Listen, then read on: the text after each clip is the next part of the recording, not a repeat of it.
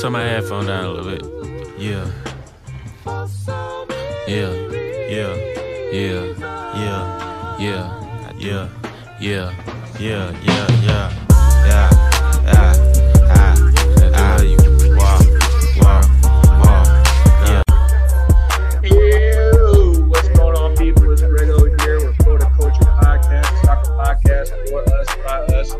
Again, you got here Grego. We got here Coach Tony.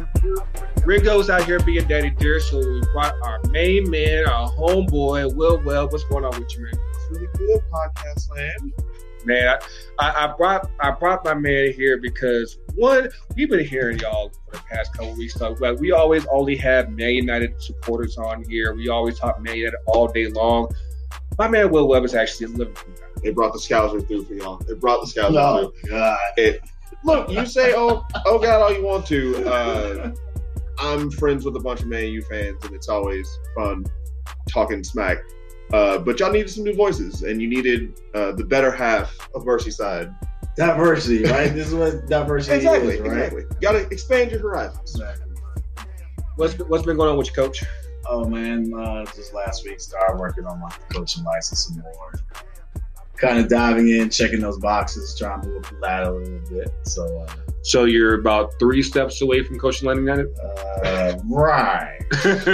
Tony DeBoer. Uh, speaking of which, we need a GoFundMe page to be able to afford my coaching license as well. So, um, FTC family, um, yeah, go ahead.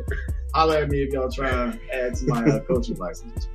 It's funny that, that you mentioned that though, because we actually have some special guests on on here today. Uh, of course, we've been we've been continuing Black History Month. Fir- First of all, before I go into that, my bad about last week. You know, like I, like I like I tried to tell y'all uh, during last week's episode, we had like a good hour and change of great audio with Blackfires. Shout out, shout out to them. Thanks for coming on. We will have y'all back as soon as possible. But yeah, like we got like a like a good hour and change. Only ended up with getting like 15 minutes because Skype kind of fucked everything all up. So we, we, we fixed that this week. I, I absolutely promise you on that. We're actually working on, on that right now. But um, we got uh, Kabir Hakim, uh, founder of Futsal America. Uh, he's worked with uh, Howard University Soccer, DC United, been in the game for a good 30 years. And uh, we also have Nicole Hercules. Uh, she's uh, executive director of the Rochester City Soccer League.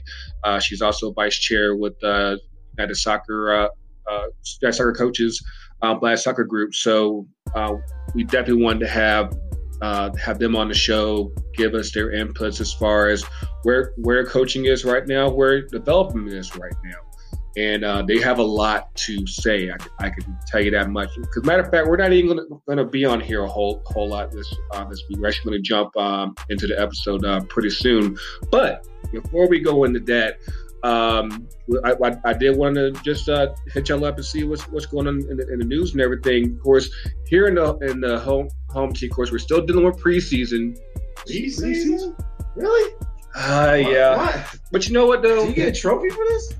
No, Do but you get a banner? not yet, Do you get a star? not yet. Then why why is this even talk? It's no cake star. You know, Hollow on but you know what? We, we, we got we got some some possible moves happening, and you know what? I'll be honest with you, I don't like it. Uh, our boy Darlington Nagbe, uh, our number six. Uh, the rumor is he's trying to get out, out of out of Atlanta. The rumor is he wants to go up up to Columbus. Of course, for those who don't know Darlington Nagbe, uh, he went to school in Ohio at uh, at Akron. Uh, his coach there was Caleb Porter. Of course, for those who who don't know Caleb Porter, he was his coach in Portland and also at, at Akron. So you basically you'd be reuniting him with, with basically his basically his one and only coach for the most part, aside, aside from Tata. Um, and uh, just wanted to kind of get y'all guys' thoughts. Like, like one, why would he? Why would like?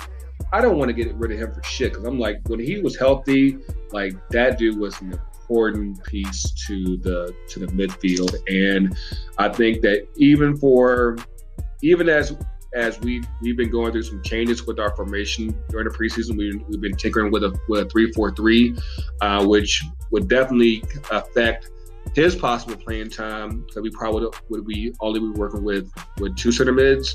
Um, but yeah, like, what's, what are y'all thoughts on that? Uh, it's really just is it the change of ownership that makes him want to go to Columbus? Has always been my question.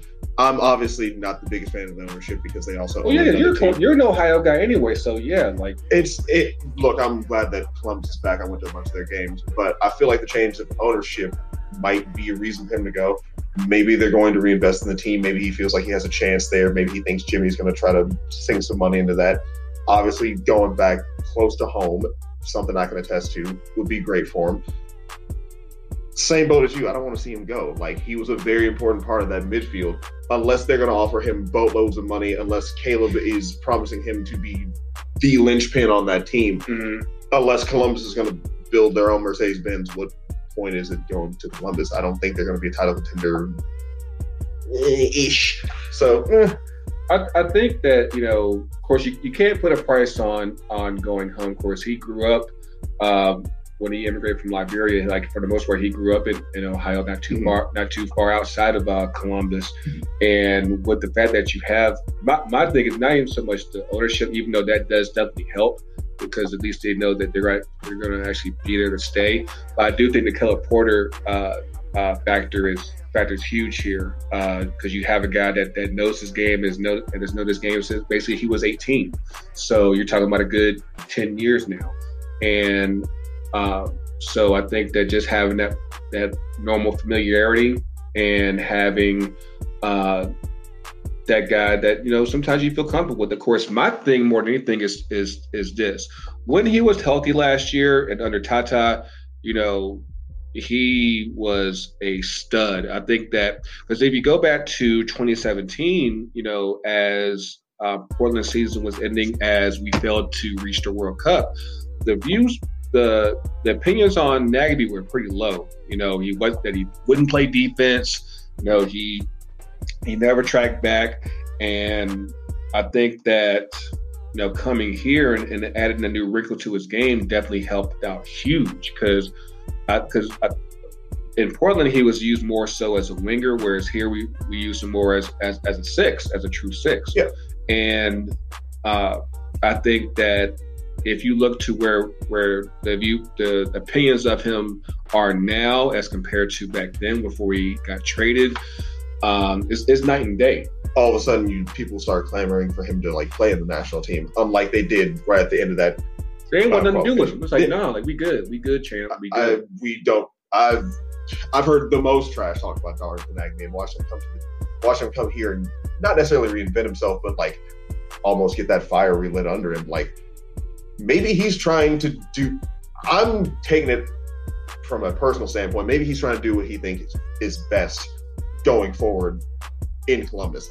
I'm I'm a firm belief that Caleb Porter is going. Hey, you will be like you're the star man on this team. We'll put your name up in lights. You're going to be the guy who's going to kind of be the the leader of men here, and maybe that's something that I he's so, wanted. yeah.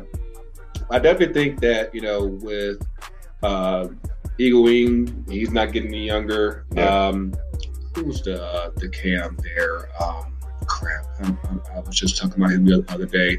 But I definitely think that he, he'll definitely have more of an opportunity uh, in Columbus should he should he go to basically be, be the the main guy. He can be their their Miggy. Yeah. And um, and basically, you know, um, that everything goes through him. Um, I, I, it would really suck if you left. I think that Yeah. you know, I said he he's really good. Of course, as we go into Champions League play starting next week, Mhm. uh, he'll definitely be. Of course, the more depth that Atlanta United has, the better.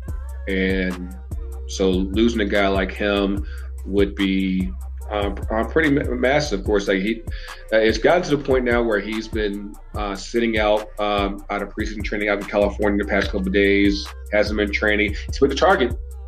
I was gonna say he was definitely photographing Target, uh, possibly making a run for some like, you know, sparkling water. But that's all we know of him so far this preseason is that he's, he's hanging out with the guys. He enjoys being with them. He's just not training with them, and you get worried when he's not training. Is he trying to is he trying to force his way, which everyone's saying, out, or is he just like I'm gonna chill and weigh my options? My thing is like, what?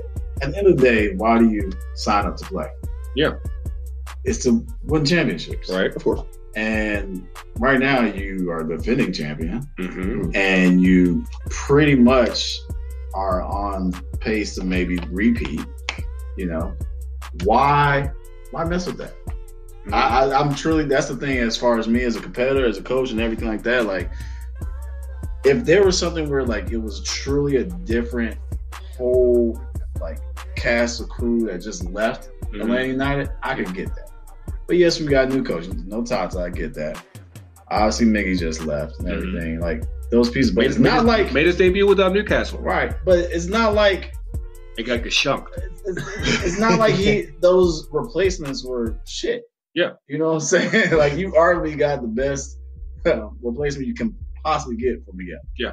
And Pity is already showing in preseason. Yes, I reference a preseason. Preseason? Preseason. Preseason. He's already, you know, showing his shine. He's different than Miggy, but he provides something else that's going to be better than Miggy. I think. Yeah, at least still for everything I've seen so far, I can't wait for uh, next week. Uh, of course, we uh, we have uh, Herediano. Uh, the first leg's going to be down in Costa Rica, and then the following week will uh, they'll be back here. Of course, they'll be in fucking uh, Kennesaw State, which is such a disappointment. But hey, The I- Nest. uh, Someone's got to give it a nickname. Come on now. The Nest He's trying works. to be excited. The Nest works. So scary. I guess it works, but you know, it's not the same as having you know at least forty five thousand, if not seventy thousand. Hey, we'll be there soon, soon enough. But uh, we're not even gonna uh, waste you guys um, that much time here. We really want to uh, give y'all this interview. Time out, time out. Before we go there, I just want to talk about one more thing, man. What's up? Kids. Oh Lord.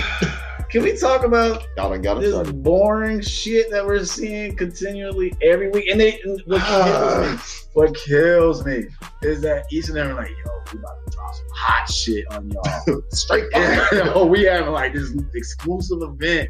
Nobody can get into it. We gonna put on that Need new tickets. shit. Need tickets. Like son. And then you rock, you bring out the same white shit ah. over and over. I, I mean, So I wasn't gonna do this, man. yeah, I did because, of course, for anyone who is paying attention to our, especially on our Twitter, because it's it's really got to the point now where it just it's absolutely obscene at this at this point because what what you basically have is For the- is getting lazy.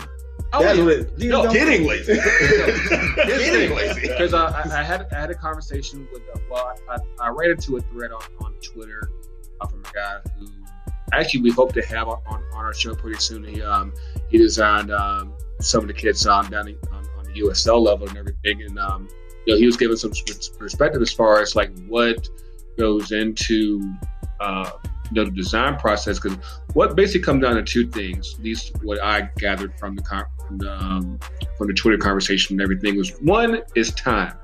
Uh, for for a team like FC Cincinnati, who were officially announced to join MLS last, uh, it was last spring if I'm not mistaken. So basically, you had less less than a year uh, since they were announced to when they, they'll be joining the league um, uh, next month officially, uh, going into play and everything, and and then two, you have the league who basically, you know, they have a final say as far as like basically like how their league looks, you know, and of course you have all the primary kits, all, all the home kits, and then you have basically you have a, a kit that they want to have set aside to uh, basically contrast that, you know, whenever you have like a kit clash event, even though for some reason you've had Montreal and Atlanta play each other. They have black and blue. We have black and red. But yet, for some reason, they, we still wear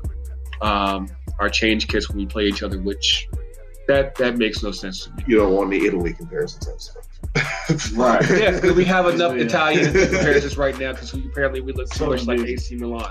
That's that's that's notwithstanding. But what what really bothers me here is that because of the limitations that are that are provided um, by uh, uh, by MLS, there's no, there's no third kits. So basically, all you have is you know your your home kit that has a color and your away kit that pretty much does it. Because at this point, over half the team in the league have have a white kit, and if you want to go a step further, almost everyone has one um, that has uh, has black or gray.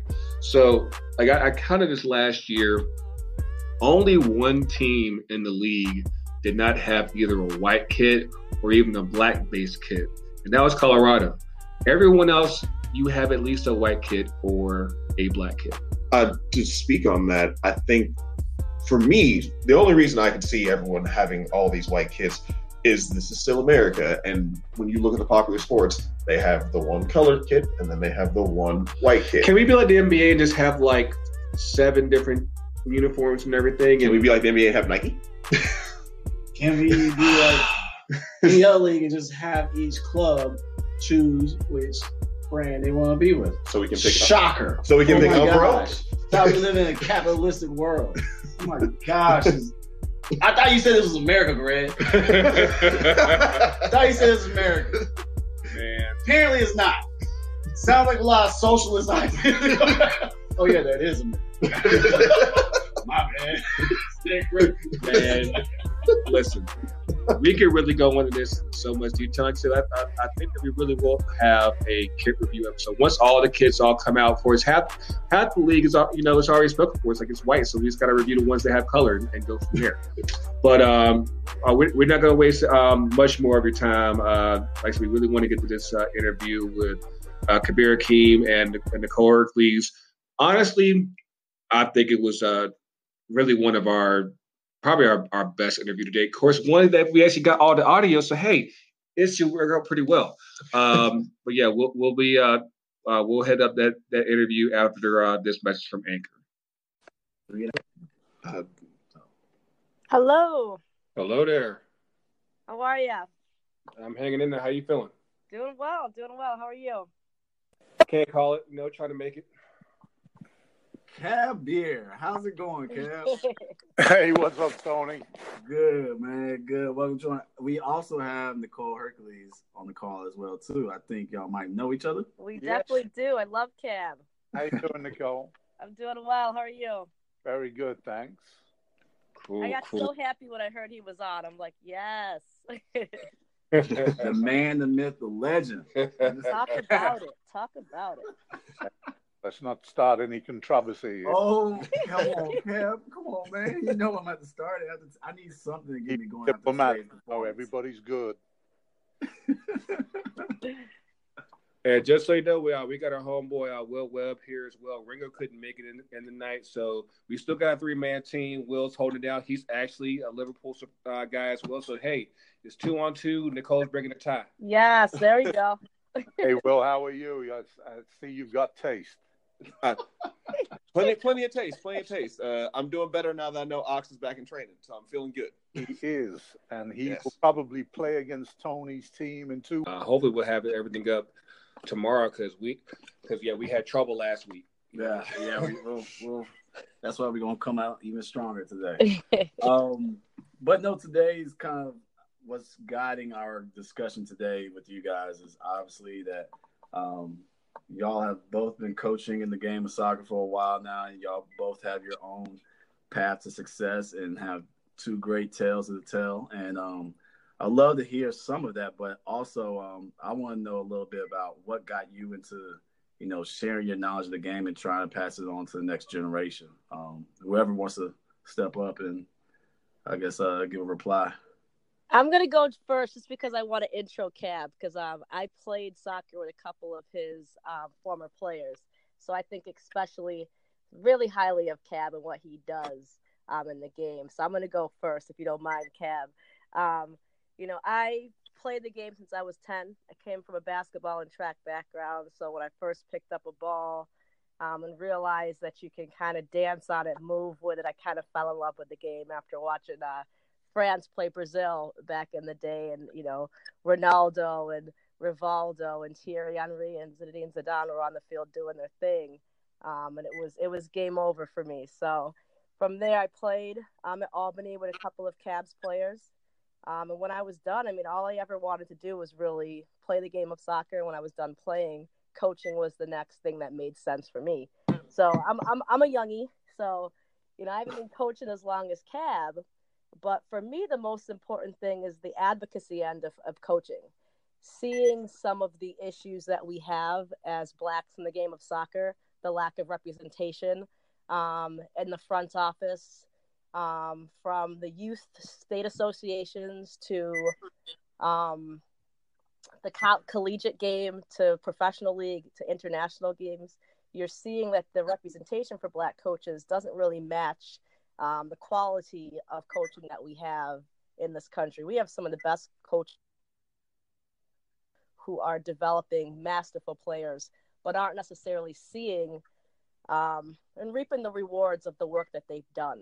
Um, so I just kind of wanted to intro Cab because uh, Cab develops, he, he has Futsal America. That's a phenomenal program that he's developing national team players all over the place. Um, I played with two former players of his, and they would talk about him before I even met Cab. I played with two former players, so I felt the first time I met him last year in person, you know, I was like, "Oh, I know you."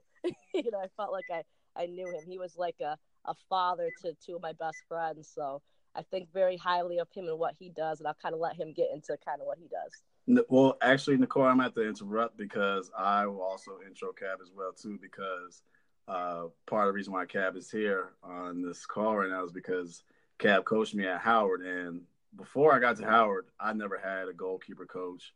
I was always self-taught, um, and then working with Cab at Howard, he was the first one to like really show me the ABCs of true goalkeeping. But also, what I've always appreciated about Cab is we definitely have uh, had our banter before. He is quite blunt and he will critique you, but at the same time, it's not to embarrass you. It comes from uh, a sense of care and wanting to see someone truly develop. And he's he won't waste his time as far as if there's no potential with you but that's why he will critique you and let you know these are your weaknesses, these are your strengths, and let's play to both sides and work and improve the weaknesses. So that's my own little spiel about Cab. And Cab, you can go ahead and tell all your glorious accolades and all the you know pros that you've coached and the trips you have taken. You know, go ahead and speak upon your journey as uh, going to the game of soccer here in America as to what you've seen also back home in England. First of all, who said we ain't out here to embarrass anybody? What's the fun in that? I mean, didn't Man United lose 2 0 at home to PSG Whoa, today? whoa, whoa. Yep, To the I saw that coming. I Hang on. told you. I going, it hasn't even been 10 minutes. yet. Interview's over. Was, was, was that a Buffon testimonial? Go ahead. Go ahead, Cam. Go ahead. Nah, but you know, I mean, you know, you, you've all said it already. You know that you know we all love the game. You know, we all played the game, and you know, coming from a social country, which England is, you know, it's always about sharing. So whatever you do, whether you're a player on the ball, whether you're a coach, whether you're a referee, administrator, whatever you do in the game, it's about sharing your passion. for the game. So that's that's really what it's about. It, it just doesn't. It's just whatever your level that you're working at. You know, you're just making it relative for that. You know, so whether you're working with little kids or adults, you know, pros or semi-pros or college players, you're just sharing. You know what you know. I mean, uh, you know, there's no exact science to this thing. Everything is relative to who you get to um, share your ideas with, share your methods, and you know, if if you have good ideas, you know, ideas that relate to the the people that you're working with, then you can have relative success. If you if you don't have good ideas, then you know, just like Mourinho, it ain't gonna work. Mhm. So, So glad he's but, there. So glad. that's important. You know, this guy has won everything in the game as a pro, right? He's won more than anybody else, and he had Right. world class players at his disposal. And whatever he did, whatever his training, you know, I mean, he was he is a a good guy. He's not a bad guy. He's not a uh, a poor coach, but he couldn't relate to the players his ideas, and Right. so they haven't been able to perform. So whatever you do in life, it always comes down to the human side of it, right? It doesn't come down to just money. It doesn't just come down to the position you have, the status you have. Every single Mhm. day, you've got to know how to motivate and inspire other adults or children to perform, you know. And if you can do that, then you can be considered a good manager, a good coach, a good teacher, a good mentor, you know, and and and and then people will respect you for that, you know. But you know, it's it's it's it's never down to you know uh, records, you know, like how much money you have, how many games you win, you know, Mhm. players you put into national team, or that's nonsense because that doesn't mean anything at the end of the day, as you just have seen now with uh, Mourinho and Mhm. Korea, right? What you did in the past doesn't mean anything in, in, in reality. All all that matters is how do you relate to people today? Well, let me ask you this, Cab, because uh, just to kind of uh, take a, take a, a quick detour, because uh, something that we that we mentioned um, a few weeks ago a- after Mourinho was fired was uh, I think that what what you what we have right now in this generation is like you know how you had uh, Mourinho and, and and Wenger, and of course the past couple years like neither one of them really had you know a great ton of uh, success. And what you have is like you have a younger generation, like with Klopp and Guardiola, and in some ways Pochettino and uh, and Tuchel uh, in uh, at PSG, where it's like they're able to kind of connect better with with the current generation, whereas the o- older generation with Mourinho and Wenger, they were having uh, more difficulties with that. Do you think that's uh, more of a, a generational thing, or like you know where you're you have to stay kind of in tune with what the players are into now? Like, what what's what's your viewpoint on that? I, I mean, there's many many facets to that, right? So down again to your frame of reference. People who may be listening to this, if you're working with 12 year olds, right, you're not going to be able to relate to 16 or 23 year olds if your Right. experience is, is dealing with pre puberty. So I don't know how much experience Mourinho uh, or even Wenger have with dealing with teenage players uh, in an environment where not only do you have to win every game, but you got to win in front of 75,000, 60,000 people every week and Mhm. millions of fans around the world and billions of dollars in terms of investment and sponsorship and TV rights. So, you know, there are different pressures that we as as as regular human beings that are just, you know, passing on our knowledge of the of of, of the game, you know, we don't know all these facets uh, on a daily basis. You know, you you watch a game on TV, you know, you you don't know today if Rashford had a stomach bug, you know, Right. or, or or or you know, did Luke Shaw have a, a slight problem with his ankle? Did he have flu? You know, did his girlfriend, you know, go out with his brother? You know, you don't know these things. Why, why are you referencing Giggs, man? Why you, referencing why you trying to bring the Giggs? man? human human development, human behavior. You know, but that's what you know. It's it's it's easy to criticize somebody. It's easy to to praise somebody without knowing them, right? And so you've got to know the human side of development when you're working with anybody. You know, your staff, your players, your ownership, uh, your sponsors, the, the the the the ladies in the cafeteria. You know, uh, permit me to be sexist if they are ladies. It could be fellas. I mean, but you know, that's what it is. It's human side of it. So, you know, maybe with Mourinho, as Martial said in the uh, press conference yesterday, hey, this coach, he's making me attack more. He's allowing us a bit more freedom uh, to to to go forward, whereas the other coach didn't.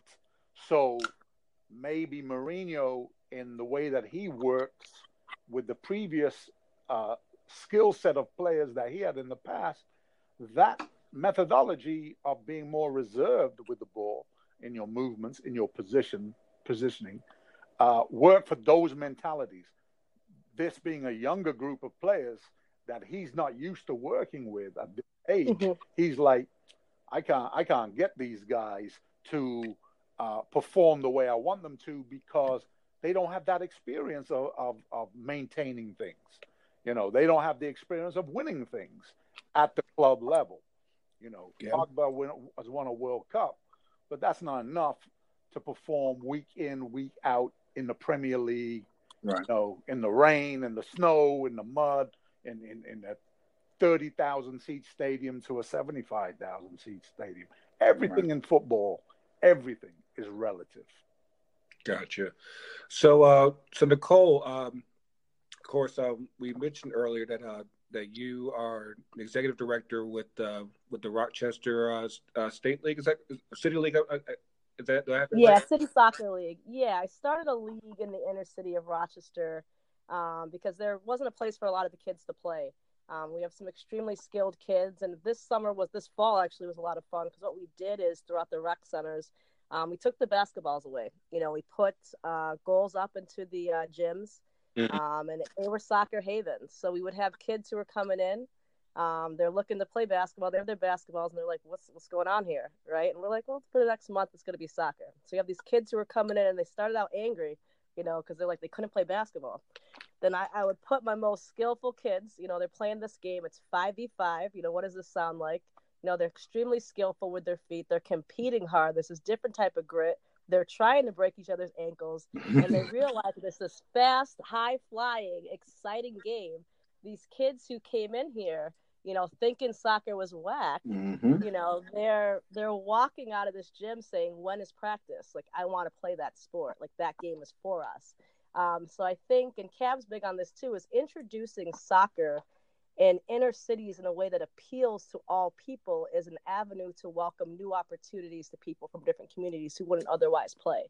Um, so that's one of the things I love about my league. You know, I have um, kids from the ages of four to seven um, in one league. You know, I have eight to 10 year olds in another league. I have um, 11 to 13. I have a, a U19 league, and I had to expand up to U23 because we just have so many kids who want the opportunity to play. Um, unfortunately, they only get one practice and one game a week, and that's not enough. We all know that's not enough for them. They want to play 24 7. You know, we have this high refugee population, and these kids are out here just balling hard, and we go live. And um, I have people calling me just wanting to know when soccer is, when they can play. I had someone from Africa calling me. I was like, "How, how do you think you're gonna get here to play?" I mean, I'm, I'm glad you you want to jump in, but I don't know how I'm gonna get you there. Mhm. It's it's it's a great game, and it's and it's a game that I think um, many people think are just for one race and one population. But once they see it played in a way that's different, um, and that's fun and that's fast and that's skillful, they recognize that it's a sport that's exciting. Um, and that's for everybody. It's the world's game. Well, you, you actually posed a, a very good uh, uh, question there, and, I, and I'll open up for uh, everyone, including you, Tony. Uh, as coaches, uh, what's been, like, I guess, like your biggest obstacle as far as you know attracting kids that, that are basically in in the, in the hood uh, to wanting to try out soccer? Because just like how you were saying, Nicole, uh, you have that resistance initially and you kind of still have to sell them as far as like what makes this game attractive. I'll say this: um, after working 30 years in the DC area, um, money and resources like facilities, right?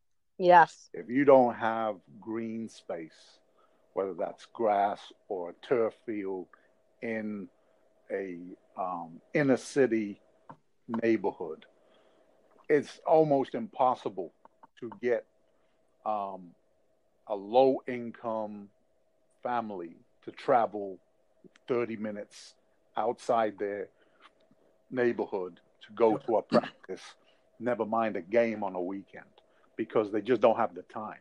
You know, so they they're, they're gonna, you know, if you got single family parents, it's gonna be impossible. And even if you have two working parents, they just don't have um, access to just get work, pick up a kid from school, bring them to a practice, then go, you know, back to work or whatever. So it's very hard. You have to make the game accessible. So that requires facilities, you know, and then if you're going to develop players that are going to be competitive, then you know they're going to eventually go into the travel arena, and that costs money. So that's another deterrent. So if if we in, Europe, that's solved through social government services, right? So no Mhm. kid is left behind. You know there are free programs free facilities, free leagues for most kids in most neighborhoods, not every neighborhood. That's that's almost non-existent here in the states now. I was able to do that. I mean, I have a relationship with City Rock and with the school district, um, so I have no overhead costs. I mean, uniforms is one thing, but um, I have access to all of the gyms, whether it's the, the city recreation gyms or it's the high school gyms, or if it's the turf fields for outdoor, or the stadium that's no longer being used for the Rhinos in this area um, my community has worked really hard to make sure that kids have access. But I will say this: that's also because it's taken years of talking to the right people and building the right relationships. Um, people who understand. But also see that there's um, a byproduct of playing this sport, right? We also set a really high standard of academics. Like I have three valedictorians this year. Um, so when we start pitching to them that not only are we offering these kids soccer in a place where they're safe, they're get, they're warm, they're they have a meal and different things but we're also making sure that we're providing academic support and different things that are going to help our kids succeed off and on the field. Um, people buy into that and they want to help you. Um, so that worked for me and it is very difficult and everything that Cab said is tough. Transportation is the biggest issue. That's why providing opportunities right in kids neighborhoods um, where they can play in their backyards is extremely important if you're in an inner city. Um, Cab, Cab hit everything. You know, the parents have a very difficult time getting their kids um, from places sometimes. A lot of parents are working. Um, and these kids will play soccer 24 7 if you give them a place to play. And we're just trying to do that. And, you know? and that's crazy. Like you're talking about just, you know, you know, 30, 30 minutes outside of like where they live. You know, of course, we've, we've heard stories like, you know, like, like with Cliff Dips, Dempsey, where like he had to travel a good two and a half hours. So like, you know, just, 30 minutes. Like that's a, that's a quick ride from here. That's like going down uh, down the south side. So you know that that's that's that's incredibly tough. And don't forget, uh, sorry to interrupt, but don't forget with the gentrification of almost every city in the United States, mm-hmm. the traffic in the city has multiplied exponentially. So now what would be a, a 15, 25 minute ride across town is 45 minutes plus. So even if you do a training session or have a game in the city, it could take up to an hour for a kid in an inner city community to get to that practice uh, or game, and and that just rules them out. There's just no way they can handle that week to week. So we've got to create another environment to engage them in their own communities and in their own schools because that's really yeah. uh, the key is getting the game in the schools. Cab, I wonder if this is an issue for you because I know even up to yesterday, um, I have developmental academies. Uh, the DAs knocking at the door now, wanting you know to get involved. Um, and in order for that to happen, you know, again, that you have kids who are commuting, but that's in the eye of U.S. soccer, soccer is the pipeline to potentially playing on a national team. So now you have these players who you're developing and who are playing and who are having a great time playing free and creatively in their backyards with their friends. Um, now they're kind of getting picked up by some of these DAs. They're playing for these teams and they're playing in these these stifled systems and they're they're no not, no longer necessarily looking like their old selves. Um, but there's all these other issues because uh, transportation's a problem. So um, it's just tough. But if that and that's the pipeline for kids to play at the next level. Um, Cab, what do you do um, with situations with? Are you a, you're not a development academy, are you? No. No. Okay. No, we're we're a skills program. You know, Futsal America is just year-round training, and then you get the opportunity. Uh, the kids who are enrolled full time uh, play both outdoor and indoor. Mm-hmm. You know, indoor it's futsal, though they do play outdoor futsal, and then outdoor they'll play in, in, in regional leagues in the D.C., Virginia, Maryland area. Um, but that also includes Delaware, Pennsylvania, depending on, on, on the teams that are there. Um, but you know, you can't uh, uh, you can't create a solution uh, on nothing, right? So even if you have uh, totally free program. Uh, if there's nowhere to play, then you know you can show up uh, at a at a at a field and the kids can't get there. You know, so you you've got to go into these communities, and the only way you can do that is either at the rec centers or the schools. And Mm-hmm. the rec centers only usually will have one gym, so that's already being utilized by basketball, uh, Yep. especially in in, in Washington D.C. Uh, outdoor, there's just not there's just nothing there because even if uh, you have kids, say the youngest kids, four, five, six, seven, you can get them at four o'clock. You can get them on a field. As soon as it hits five, six o'clock, now you got the travel kids paying to use those fields, and then after them, you've got the adult social leagues, and that in every uh, city in the U.S., adult social leagues now is the multi-million-dollar industry. So Mhm. they're taking all the prime time hours of every lighted turf field or grass field uh, in any city. So so now you're what was already a problem in the '90s uh, when we were doing when we started in in the city is now multiplied by ten because there's a new generation of people that have moved into these cities. Mhm. So football is the only way to engage kids in the inner city year round in their neighborhoods because there are still enough outdoor basketball courts, tennis courts, parking lots that maybe haven't been taken over by uh, basketball or by gentrification of buying lots and building condos on that land. So you can start futsal programs, you know, like even on a school playground, you know, and and get a bunch of kids involved with the game uh, and try to teach them the skills so that they can have some fun with the ball. You know, we like, So go ahead. um, I, I- I hate to interrupt. I just want to make sure. I, there's a question that's burning me uh, to ask both of you guys, and because currently I'm working on my D license within the U.S. Soccer Federation, and um, you know, the ever since they revamped the whole licensing system, you know, you got the grassroots model with the 4v4, 77, 99, 11, 11. Now I'm on to the D, and they've definitely made the whole focus on their play, practice, play model. Yeah. And a lot of that is based on the research that they've gotten from France, obviously, France being World Cup winners again and everything.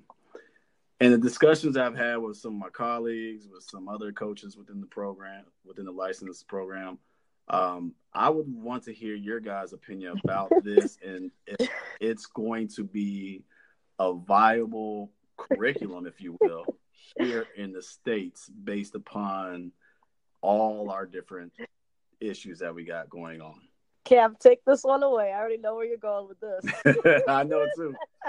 I'm lobbing this up, Cab. I'm lobbing it up. Throw in the Put it lob. Throw. Throw in the lob. Uh, well, look, you know, 30 years of dealing with U.S. soccer. No U.S. soccer curriculum has ever worked, right? So the way they jump from trend to trend and, and, and this method to that method, let's understand what U.S. soccer uh, deals with, right? They, they are middle class people who, who live in middle class neighborhoods Mhm. and deal with middle class kids and wealthy kids. So that's the perspective from which they create their models. You know, um, as as as much as I love the educational system in the United States and college sports, I've never seen a world class player come from college soccer. Thank you. So if you create a curriculum to nurture players for college, you're not going to develop national team level players that can compete mm. with the rest of the world. Yeah, you can beat Jamaica, you can beat Guatemala, which you should do because you've got more money and resources and and, and more importantly, you have numbers that are bigger than many countries' populations, never mind the soccer population.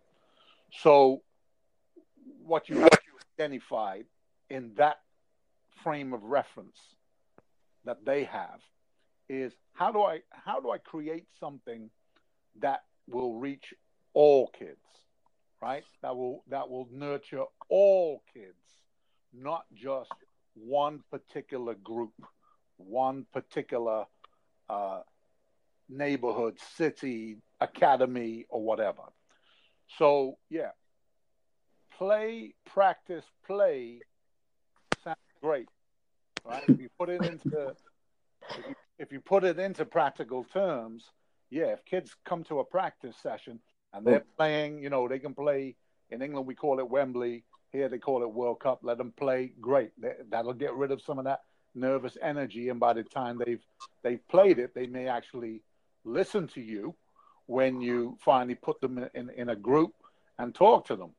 See, the problem in America is that you have so many people from different levels of the game that adults want to teach, right? I'm, I'm not everybody, but most adults want to teach. They want to impart their knowledge on kids and make them, you know, like PSG, right? Or Barcelona. Mm-hmm. They want to get that from them. So their expectation is I work with a kid, I practice with the kid at receiving a ball and passing a ball.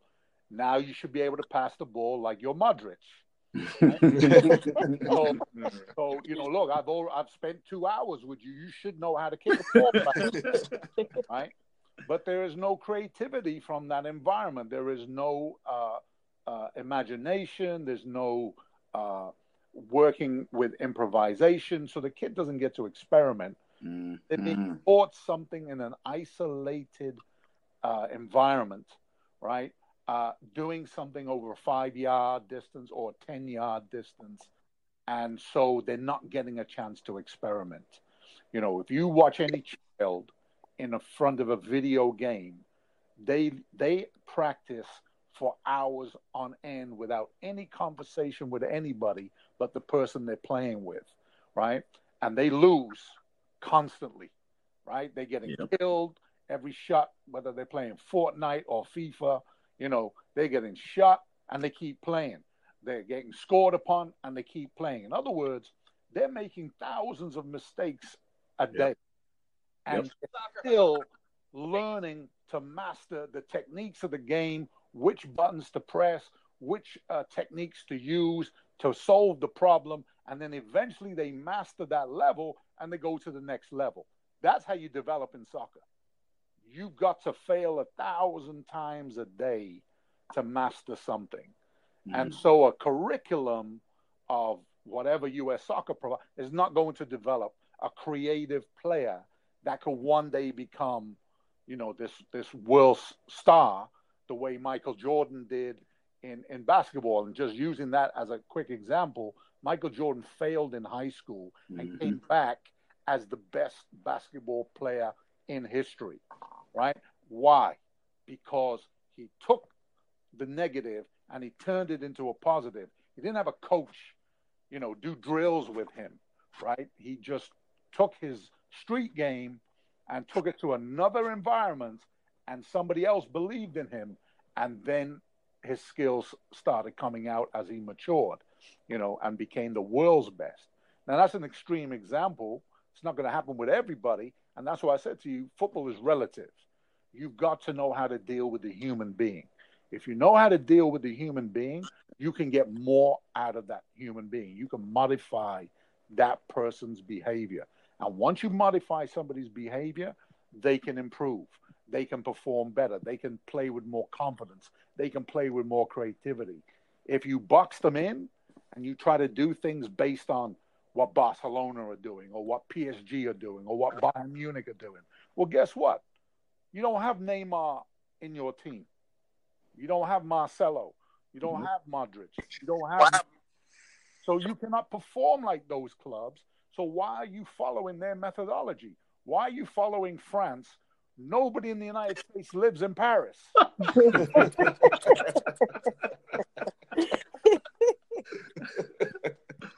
so, so in, in dealing with uh, the kids in our communities, we got to know how to relate to them, you know, and that may be through music, maybe through fashion, you know, uh, a variety of sports.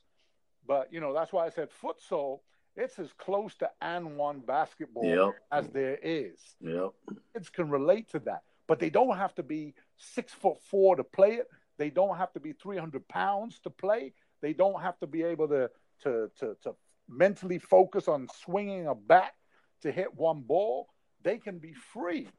You know, just like every European kid and South American kid learned on the street and then became Neymar and Messi and Pele and Ronaldinho and all these world's best players. Give, give the game back to these kids in the street and they will show you how to play. And Yeah, that's the truth. And there's so many different surfaces that people learn the game on. And I think we're so used to playing on this well manicured grass. When you're in Brazil, there's a janitor that can whoop your butt because 24 7. There's the land, there's the landlady who will tear you apart because they're playing on the beach, right? When you're touching, there's a wave hit and you have to take a touch differently. When you're playing on the street and there's a rock, there's a pebble, the ball's going to move differently. And these guys have still mastered to play in pressure situations skillfully and, and, and find ways out of these pressure situations to be creative, to be skillful, to have fun doing these things that we can't do because we're so used to having practice on this perfect Practice. grass Practice. field and we're being told exactly how to think and what to do. And you haven't allowed kids to have this free time with their friends where they're literally trying things that they're seeing and things that they've never seen before. I remember i thought i was making up all types of moves i was naming things the herculator the the nick and night like i was naming all Herculator. of things after me that i'm like Can oh. we get video footage of the Herculator? please? No, they, Look- it, they've all been done before. There's nothing new under the sun. I learned later that I, I wasn't making anything up. Let me show you a prime example here, right? You you know you you obviously you guys know what a Pop Warner football is, right?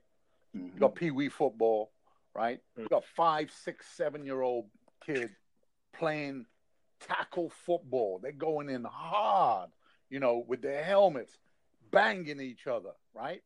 I see in DC, and I'm pretty sure it's every city. I see these kids, man, train three, four times a week, and they are before and after every practice, they're throwing the ball at each other and running after each other and tackling, Mhm. pumping their chest.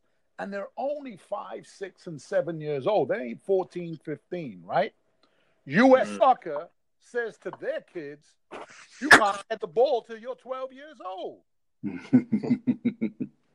You understand the difference? That's the mentality. U.S. soccer is so scared of liability and insurance and all them things that they've already destroyed the mentality of the kids in this country at being uh, creative, right? Whereas in in every inner city community where kids are playing basketball and football, they're expressing themselves every day, every day for hours before practice, after practice. And that's the difference right now. If you took those uh, pee wee football kids and you gave them a, a small soccer ball and you said, you know, run with the ball and take on your man and beat him four, five, six, seven times, trust me, they'll come out with moves that'll go viral around the world. Because whatever happens in urban American culture, urban American youth becomes a global culture that every other kid around the world looks up to. You know, and you've already seen that in Atlanta with Atlanta United. You've got all mm-hmm. the hip hop artists coming to MLS games wearing the jerseys, and now all these hip hop artists want to wear the jerseys, right? Mhm. You know, you've got Drake talking about Beckham and all this. You know, you, you you've got something there that if the inner cities of America really engage in this sport, every world class player in the world will take notice that this is the place to be. America can be the Champions League of the world if they give the game to the inner cities. Absolutely. But they're holding Absolutely. it back. They're holding it because they lost all their other sports. So they're just, you know, they're just doing enough to create a little bit of a social PR, but not enough to give it to everybody because they want to make money from it for themselves. They want to control it for themselves. And that's what it comes down to. And, and that's not just U.S. soccer. That's every governing body in the world is just trying to control the game for themselves. It's whether they win or not is not the, the issue. They it's it's always about power. It's always about control. You know, um, they actually, uh, you mentioned something, Nicole, that I'm gonna get to in just a second about, the quality of fields, especially in how it um, affected our ability to fail in uh, qualifying for the World Cup. I wanted to ask y'all a quick question. um, as far as like in, in becoming a coach and the cost involved with Mhm. with uh with becoming a coach, a Mhm. coach like what um how can, how can I put this uh coach um what you, what basically are you, are you getting with the amount of money that you're spending to become a coach here in America? To be i honest, tell you for me, I look for this is gonna sound bad. Um, I look for coaches outside of America, like Brazilian coaches, um, Haitian coaches, um, coaches who understand my players because I have such a high refugee population.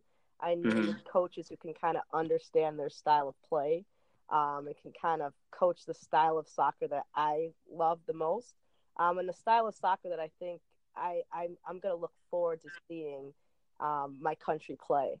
Um, so in my mind, I'm always thinking, how am I going to make soccer in the be- in, in the U.S. better um, with my program? How can I can, how can I make this program better? So I I personally like I stepped away from coaching, and I'm trying to bring in some of the best coaches to work with my my teams, um, so that I can see what we can do in player development and in coaching development to change the way that things are done and, and to do things a little bit differently. I'm always trying to do something a little outside of the box. Um, so I don't mind if I have a coach who may have done Brazilian training or UEFA. Um, Mhm. I kind of prefer it.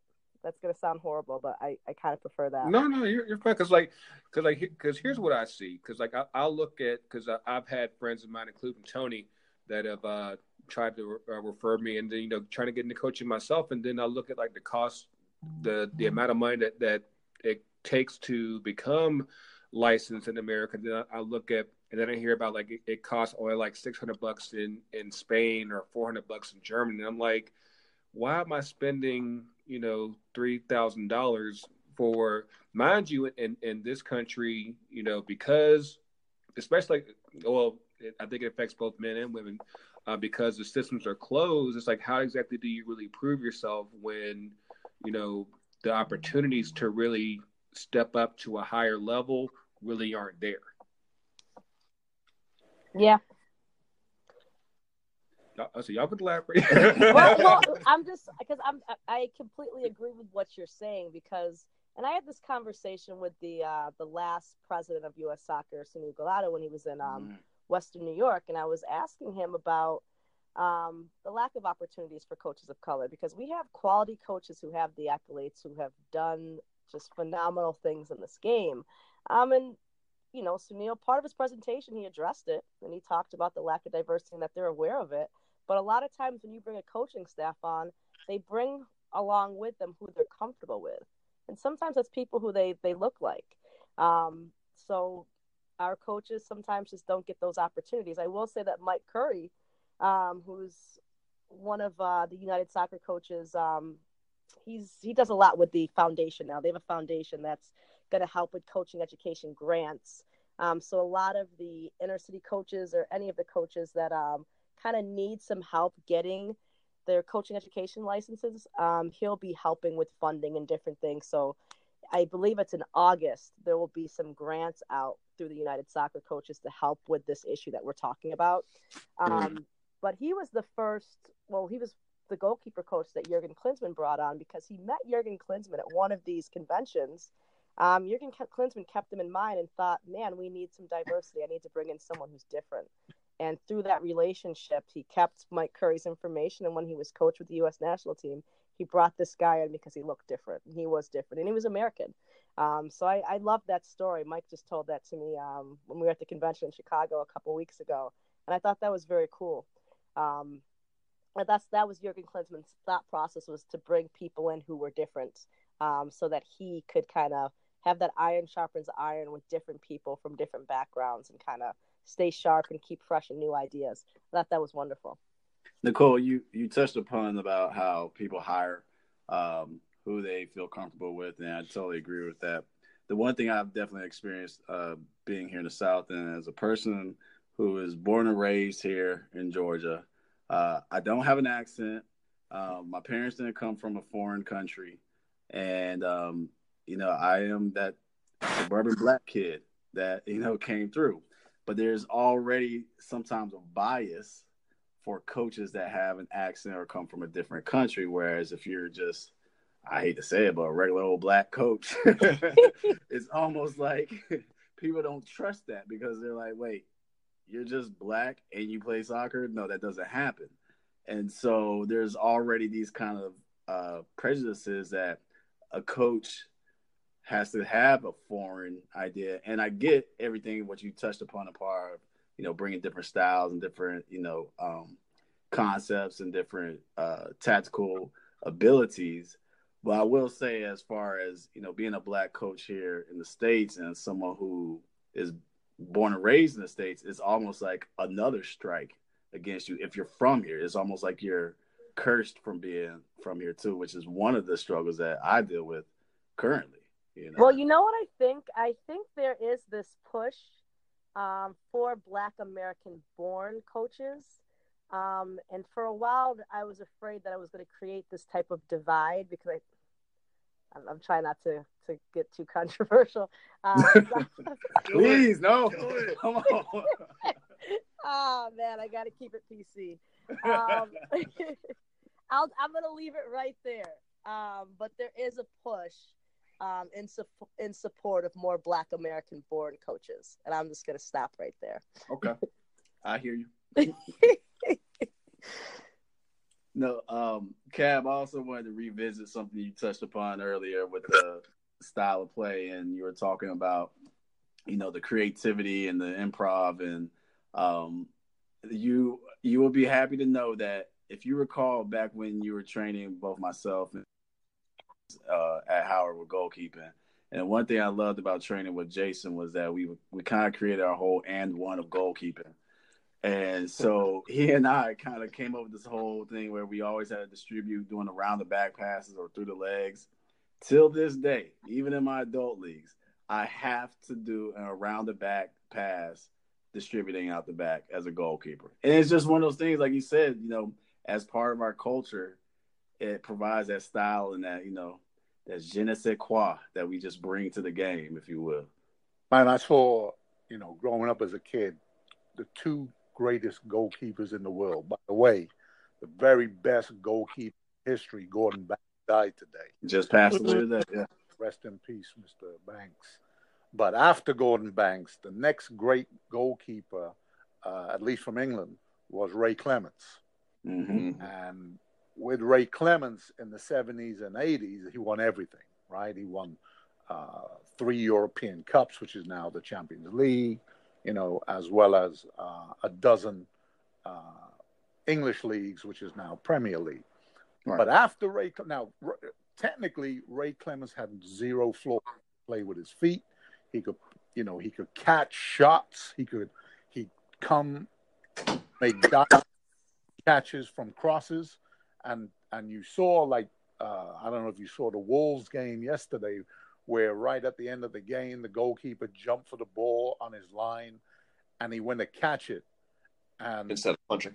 And the Newcastle, uh, uh, sorry, the Newcastle goalkeeper went to went to catch it. Uh, Dubravka, I think his name is, and the Wolves uh, player headed the ball through his hands, right? So the art of catching the ball has, has gone from goalkeepers today. Now it's just block a shot. Look, it's like De Gea. You know, yeah, basically futsal goalkeeping. You're yeah. using every part of your body, but kick saves and all that. Yeah, uh, which is the improvisation, right? Mm-hmm. So, so one of the problems for goalkeepers today is that they're being pulled away from the team, trained in isolation, mm. then expected to perform in crowded penalty areas under pressure from not only the opposing striker but defenses. Mm-hmm best goalie I saw in the world in, in history who could deal with that was Bruce Grobbelaar. And mm. Bruce Grobbelaar, who came in after Ray Clemence uh, in the late 80s and early 90s, did exactly what you and Jason used to do and throw the ball from behind his back, through his legs. The man did handstands. I, I was in Rome uh, at 17 years old, I was in Rome. It was the Champions League final. We were playing Roma on their own field in the final, win the penalty kicks. This man you know, he, he was he was twerking, he was doing all kinds of stuff. Shaky knees. Online, Shaky knees. right? You know, That was it. you know, and, and putting off these Italian players, and they were kicking the ball over the bar because they were just like bamboozled by this guy, Yeah, yeah, just yeah. fuck. And that is, you know, that's improvisation, man. That's what I want to see from anybody. It's great if you can do something technically well, but when you're under pressure, just come up with something off the top of your head to make the save, to make the shot, you know, to make the play, you know, just improvise. And that's what we got to let kids do is let them teach us how to play as in, in- instead of us always teaching them how to play. Absolutely, absolutely. Um, so question for you guys. Um, actually, like going back to uh, what I was going to here, because Nicole, you had brought up, you know, the issue of players not wanting to uh, play on fields that are below below quality, as I guess you could say. Um, now, Cab, I know that uh, from what Tony was telling me, I guess you had a uh, a bit of a relationship from with uh, Bruce Arena going back to the DC United uh, days. And I just wanted to like get get y'all's feedback as far as like what uh, what direction the um, I guess the men's national team is going going through, and also uh, the women's national team is also kind of going through the same issues as well. It's going to be an interesting World Cup. and there you have it, folks. It's um, you know, I, I don't want to disparage any individual person, you know, um, and their influence on the game. But Mhm. so I'll just say in general, right, that there have been people in the past in this country that have been given positions of power and responsibility for our sport, for our clubs, that have not had the best interests, uh, even in the national team position. You know, certain people have uh, tried to put their own people in staff. You know, it's it's kind of like a president picking their own cabinet, right? So they want to pick their own people for the high power positions, uh, knowing full well that those positions aren't just assistant coach, you know, but in positions that even when you're gone, they're still going to be there. So in other words, you may be gone as the the head coach, as the director, or whatever, but your ideas and your legacy is going to remain. hmm And so, therefore, the continu- continuation of your system and your values continues to be prevalent throughout the pyramid from top to bottom. Not, it never works in this country bottom up. It only works top down. Everybody looks at the top and wants to copy the top, and uh, because they want to reach the top. Nobody looks at the bottom and say, "Hey, you know, how can we improve this the foundation?" Right? I mean, yeah, yeah, build they a house with a roof, you know, and then build the walls and the found and, and the floor. You know, you got to dig a hole and dig it deep enough so that your foundations will last for decades. They don't do that. They do it the other way. Mm. So the people at the top only build from the top. And that's why everything underneath them continues to crumble. And crumbled from, yeah, like you said, the men's national team to now the women's national team because it's the same ideas, the same people, the same backgrounds, the same education, the same frame of reference, all through. It's it's it's all uh, in England we call it an old boys act, and uh, and it's you know it's just like when you go in Congress, and you just see the same old faces there till they die. Damn, Cab is dropping knowledge. He right is, man. I just you know so we're not going to see a change in that unfortunately because the opportunity for change was lost the day when Gulati resigned and we had an opportunity as uh, uh, as a voting base to to vote the next person in and all the potentially uh, revolutionary um, figures that were in that presidential race they lost and they lost big time Yeah, because it was always, like I said before, about money, about control. It was about getting that world. You know, so they got their 2026 World Cup, and guess what happened? The FBI stopped investigating FIFA. Oh, Yeah. what a surprise! Hmm. Right. The- so, so when you didn't get the World Cup, FBI was on everybody's backside. But as soon as they got the World Cup, nobody hears about FIFA anymore.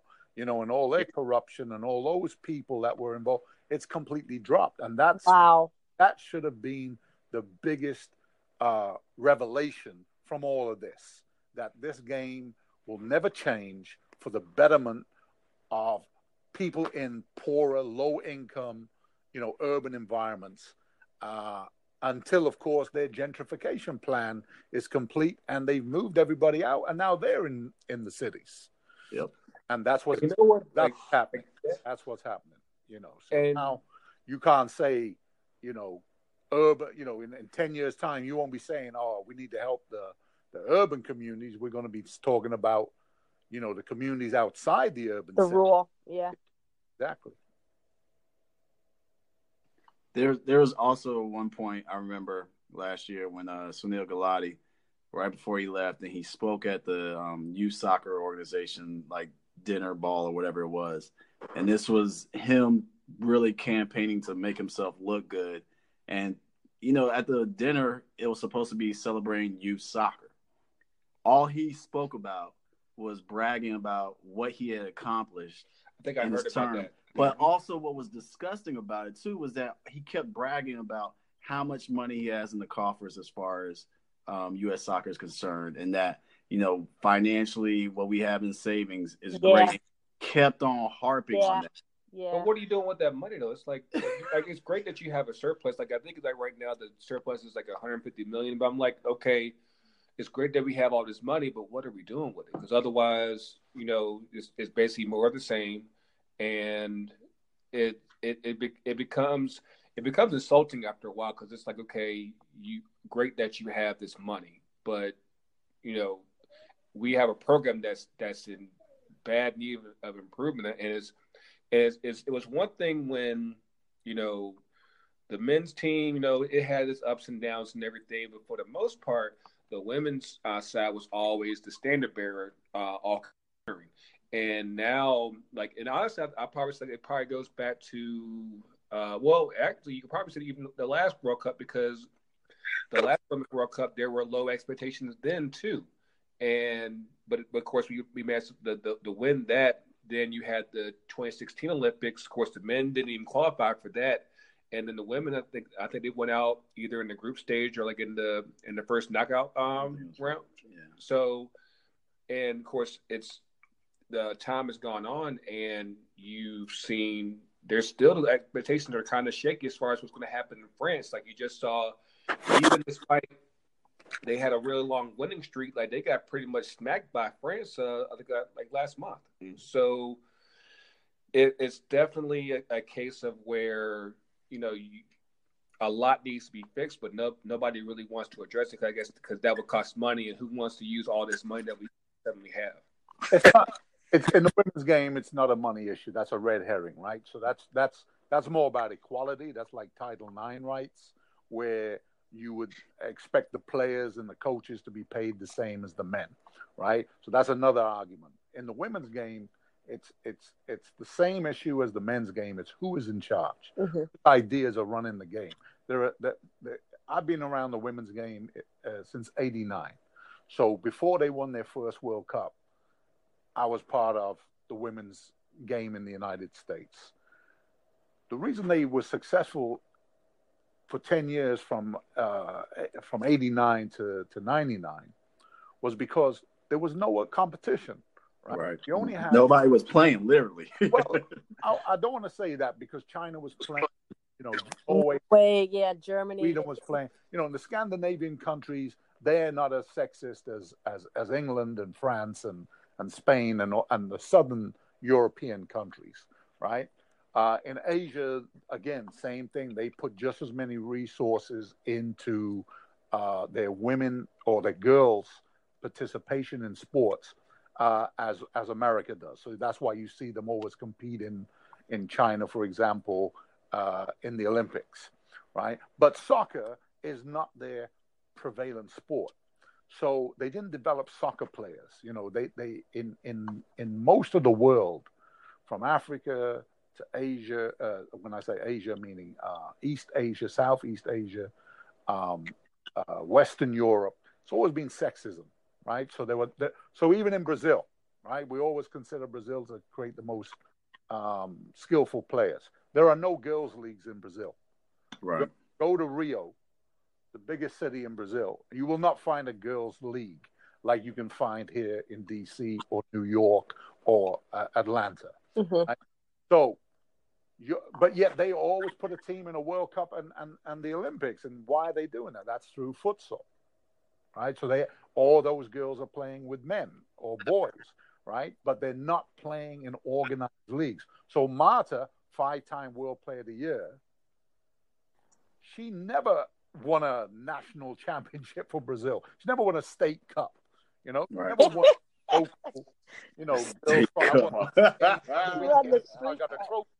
You know, I'm the best team in in in, in the area because I won three games on a weekend. Look, stop that.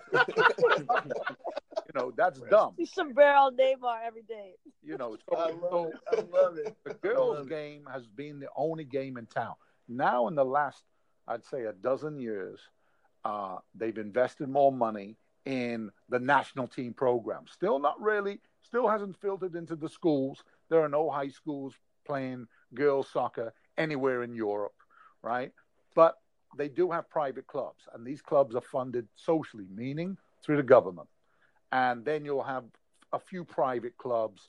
So, for example, in England, we'll now have Women's Premier and Super League. So you've Right. teams like Arsenal, Manchester United just started a women's. They just got their team. Yeah. They Can just got one. So look, Real Madrid doesn't even have a, a, a I know it's Oh, crazy. right. Wow. So so uh, Ajax doesn't even have a women's team. So there are still big multi-billionaire uh, clubs that have no interest in developing the girls' side, even if it promotes more females coming to their games and creates Right. more female fans, which they should be doing. I had this big argument with DC United when I worked with them about that, saying you need to promote equally the girls' side as you do the men's side. And they told me they are only in the business of selling tickets. They weren't even, Mhm. they didn't they weren't even interested in youth development in the 90s. And this was a problem that I had with them. And I said, I'm, I'm done with it. I gave them two years. I said, I'm done with them because they don't know. They don't care.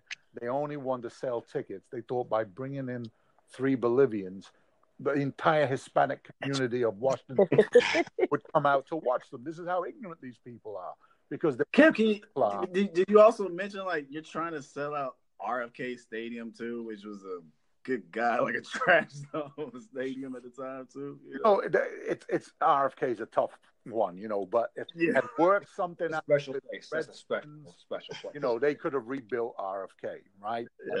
You know, the city wasn't again politically motivated at that time. they still want the Redskins for some reason. I. Hey, They do. I, I, They I don't do. get it. Oh, it's still a goal, man, because now you've got all these customers who've moved into the city, right? Everyone in the in the nineties was leaving the city. Now Now they came back. now they're coming back.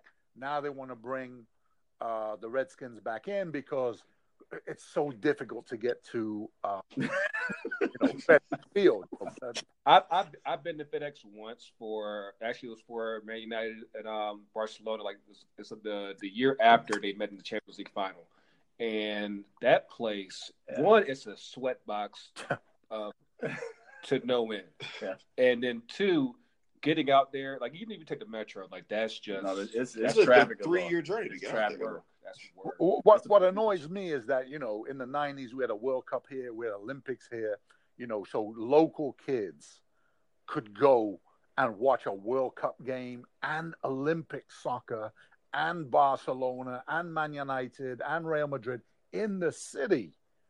Now Mhm. they got to go outside the city Yeah. to watch that. Uh, DC will never host a World Cup or Olympics or a major international game ever again. Oh my gosh. And and this is the nation's capital. Can you imagine Mm. never going to Wembley, never going to Paris, never going uh, to Rome to watch uh, a Wow. major international Yeah, game? Well, well, that's Washington D.C., the most powerful city in the world, supposedly. Wow. has no world class soccer to watch ever until they build another ma- ma- major stadium in the in this city. So what do they do? They they build a tennis sized stadium of twenty thousand seats on the waterfront and say, "Yeah, we're sold out." You know what though? Because like for, for for those who know me, they know that you know. Of course, I, I I've been following MLS since day one. Like I remember the very first game in San Jose. So like I, I followed the these. Like, I was uh, I was up in Richmond, and so like I knew all too well about all the stadium attempts and everything, and like just how, how you're saying like with um, with the new stadium, like even like for even beyond the DC United games, course, you still had uh, international friendlies. Uh, sometimes you had occasional qualifiers there, and like for for this for the size of what Audi Field is now, you can't even get those friendlies now because it's so small. And it's exactly. like it's a shame because uh, for a city with that strong of a of it's, it's, it's, it's a really big soccer hotbed, and you're basically like, hey, we're, we're going to just focus on DC United and not worry about trying to get all these other events that would make it even more attractive to to want to um, have a soccer event there. And it was all about raising ticket prices. They they had no way of getting twenty thousand people in RFK, and they were losing so much money. Now they can say, hey, oh, we, we got Rooney at what thirty five years old, and and now we can sell tickets for ninety bucks. Yeah, right.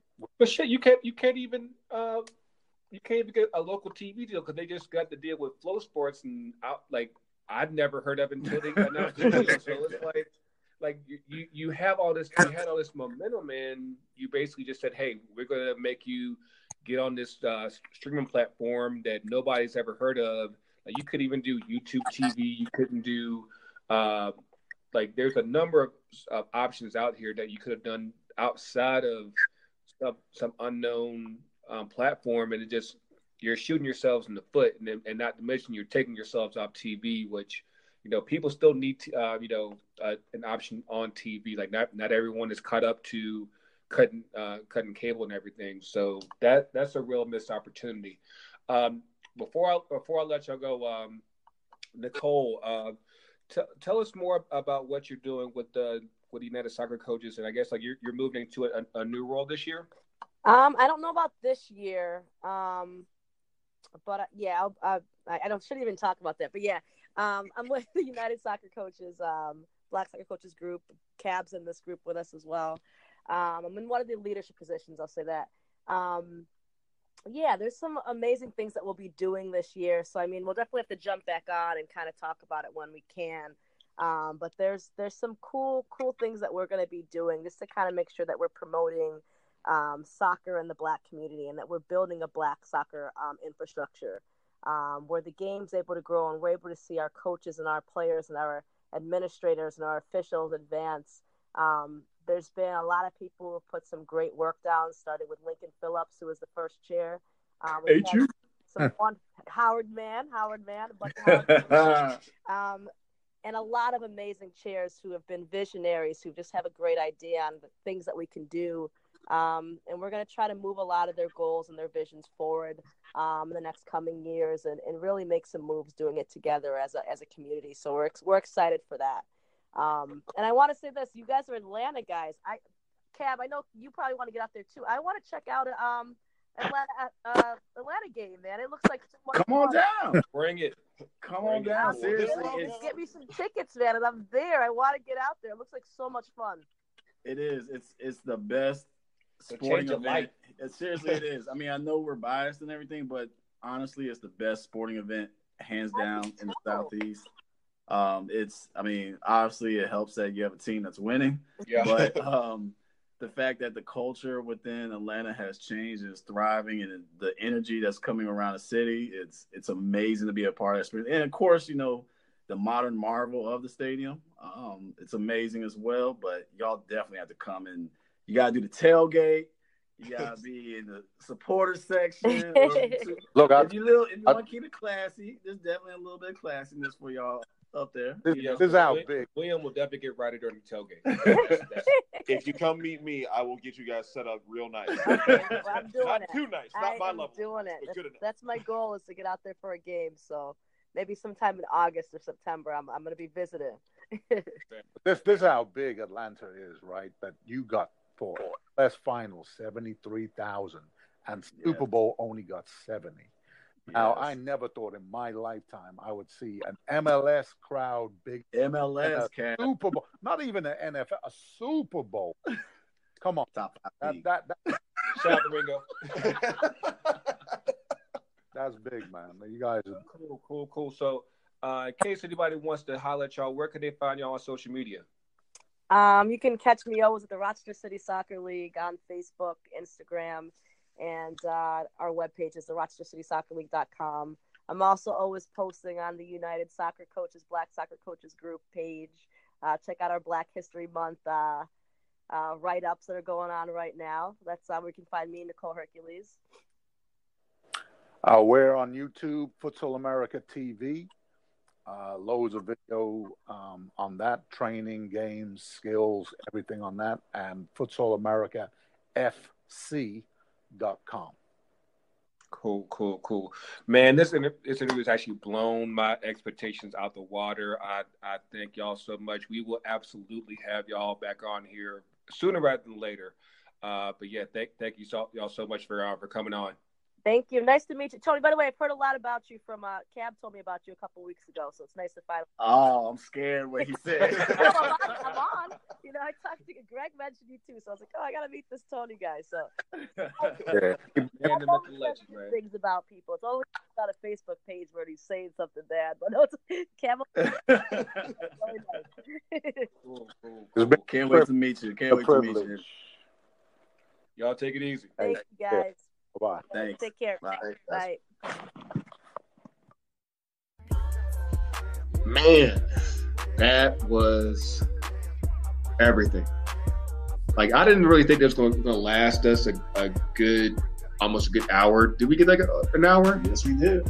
Listen, like I was just hoping for like a good twenty minutes, and you know it's it's always good when you have people who one who know the game and really have a strong history with it that can really you know just go all, all day with you. Uh, thanks to uh, Cab and Nicole.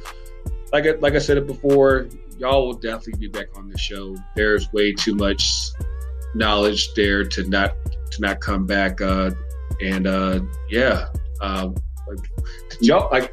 Will, what, what was your thought? Like, because you're kind of quiet during the whole thing. I really tried to soak in all of that, which is why you probably just hear me laugh and mention shaky knees when he talks about Bruce Grobbelaar. But uh, hearing Nicole talk about how she built interest in the game in the inner city just piqued my interest so much because that's been the biggest bugaboo as far as anything I've ever worked on or anything I've done with my friends is how do you get inner city kids interested in a sport that they may not have the space to play in.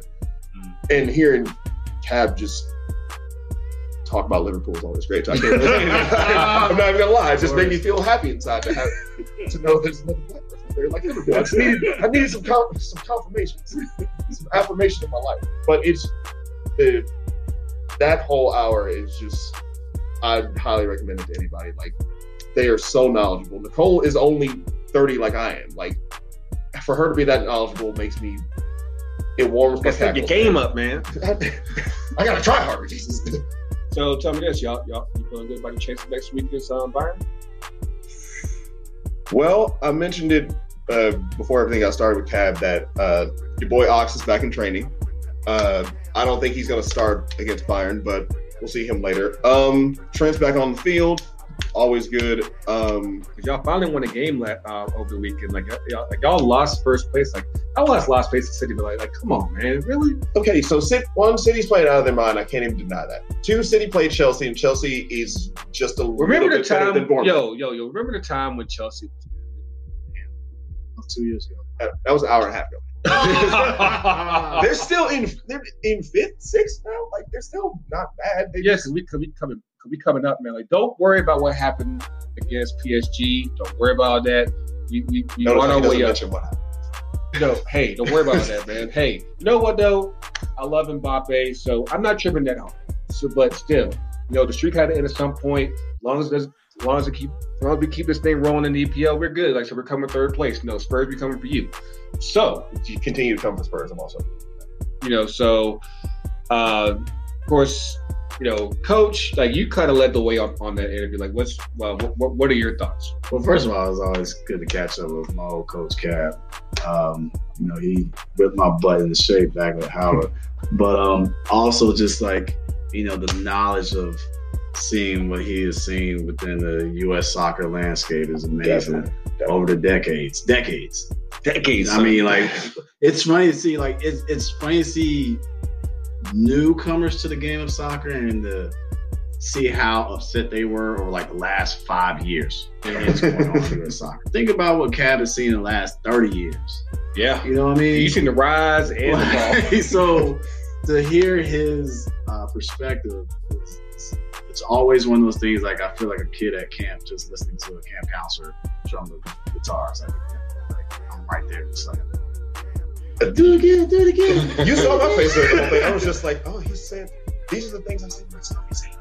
And then also Nicole too, you know, with her perspective as well. Um, I touched upon it with the interview about, you know, being a, a, I guess, as we say, a regular black soccer coach compared to the other diverse coaches that are out there. But, um, it, it was good to hear what she's doing as far as United soccer coaches go within the um, black soccer coaches um, union, if you will, and um, to hear her perspective, what she's doing in Rochester too, amazing with um, the refugee community up there. I mean, hats off to her for what she's doing. I mean, we need more of that all over the city, all over the cities, the urban cities in America. And if we can keep that going, then maybe this play, practice, play model can work. And just in case some of y'all don't know, I'll just let you know. The play, practice, play model that the U.S. soccer is doing is that the idea is that first 20 to 30 minutes of a practice is a play where they're doing small sided games like 4v4s, 3v3s, that type of thing. Then you have the practice mode where whatever your objective is of the day, you kind of focus in on that. So if it's attacking in the final third, or defending your own half, or if it's trying to win the ball back in your opponent's half or something like that, whatever your objective is, you try to attack within that practice mode. And then your final play phase two is kind of like the big game version of what you were focusing on in your practice phase. So that's the play, practice, play mode that's uh, going on with U.S. soccer. Well, um, like I said, I'm I'm glad that we had this episode, especially like I said after, after, after last week. You know, that just kind of pissed me off. But so like this one definitely uh, brought up my my spirits, and I, I feel smarter for it. Um, uh, before we let let y'all go, uh, been mentioning the uh, the uh, name sets. Uh, uh, Mr. Webb over here, aka Mr. Allison, he's already talking about getting Shout out to the wife. uh, Mr. Allison 55 on his. Um, uh, hit us. Of course, uh, we'll have all the uh, order information uh, probably uh, on Friday. Uh, of course, what are you going to be at the kit reveal event? Uh, I'm trying to roll through. Uh, it's, it's a lot of work, some shoes, so I'm gonna try. I'm gonna Are, are, are we are we going, Coach? Nah, bro. Sorry. Sorry. still, still mad about the kids. Still mad about the kids. nah. I mean, uh, no. Doesn't excite me. Sorry. I will be there. I'm pretty. I, I'm pretty sure Ringo will be. here. I know. He, I think he's looking for tickets. Like these, apparently, people are selling these tickets even though they're free. But hey, whatever. Why? Because they're that popular, man. They, Why? they, they, they want to be first in line. They're hoping that Pity's gonna throw a kit at them. Is what they're waiting Yeah. for. All right. See, I remember back in back in my day when they Oh, when they, God. used to have- Oh, when, yeah. when they had the concrete uh, kits that came out on against Chattanooga, and they had the little spike boxes. It's like, oh my god! so like you know, I, I think people want that moment again. Like they want to feel they want they want to they want to get that feeling that old feeling back. But uh, like I, I, I know I'll be there. Come come come up, pull up, say say what's up. Uh, of course, I think it's at six o'clock at the bin. So um, you know, I actually already got at least my training jersey. So you know, I'm trying to make sure uh, Tony gets hooked up and everything. I I know. See, Webb, you get you could like. I know they've been kind of like hotcakes around here, so just you know, just make sure you, you, you stick by me. I got you. I'm, I'm gonna roll. I'm gonna roll with the team and try to like get the good stuff, so I don't end up with the baby fit like I had the first season. Oh, Man, the baby fit jersey. I need a picture. Yo. That guy in a little jersey. I got loaned a kit by a friend of mine that was very, very small, and it's where Zeking was invented because it got so small that your boy had to show off the abs. Not All of wantonly. Not wantonly. Didn't want. But uh, but yes, uh, like look for us at, at the Kit Reveal event. Pull up, say what's up. We speak. We, we're not bougie like that and everything. I'm bougie. Um, you know, Shopify store up. Well, will be Shopify store will be up uh, this weekend. Uh, we'll have, of course, we already um, have had stuff set up on Facebook, so you'll see that. Uh, you'll see uh, the shirts that, that we have uh, coming up, uh, and yeah, you'll be able to uh, go, go ahead and make make your purchases and everything. Of course, we still have stickers.